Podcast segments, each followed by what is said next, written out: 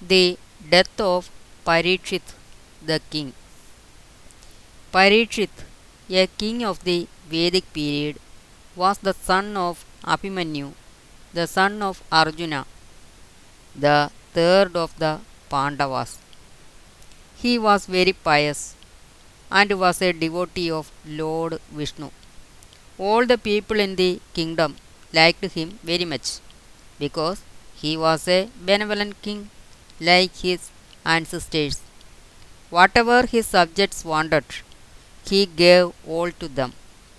He was very fond of honey.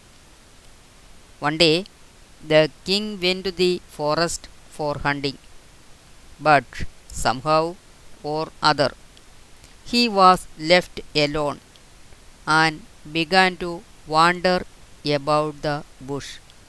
Riding through the bush, he saw a hermitage somewhere in the bush, hoping that someone would be there to assist him. He tied the horse to an adjacent tree and went to the hermitage. At this time, the sage was meditating inside the hermitage. He did not know the advent of the king. He was so in deep meditation that he did not hear the words of the king.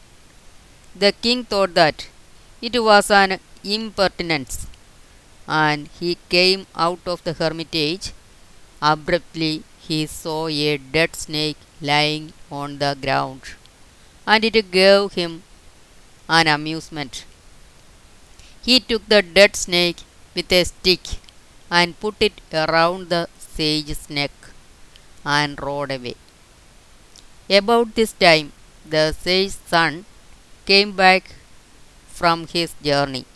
He saw a dead snake around his father's neck and made out that it was done by someone outside. He could not control his temper.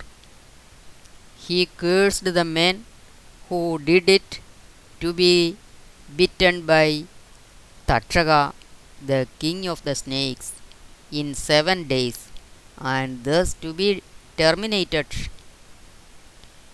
He took away the snake from his father's neck. When the sage woke up from his meditation, he came to know about the curse. He was so powerful enough mentally, he could sense who the man was. The sage went to the palace and told about the curse to the king. The king did not fear at all. He wanted to die if the faith was so, but his men made a house in the middle of a pool and guarded it very well, no one to enter the house.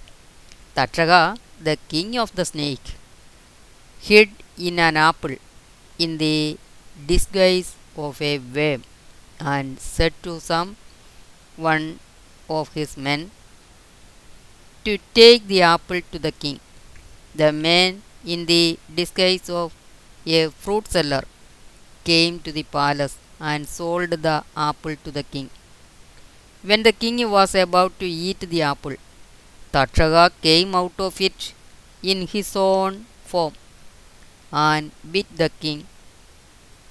In a jiffy, the king died, and the curse was proved to be true.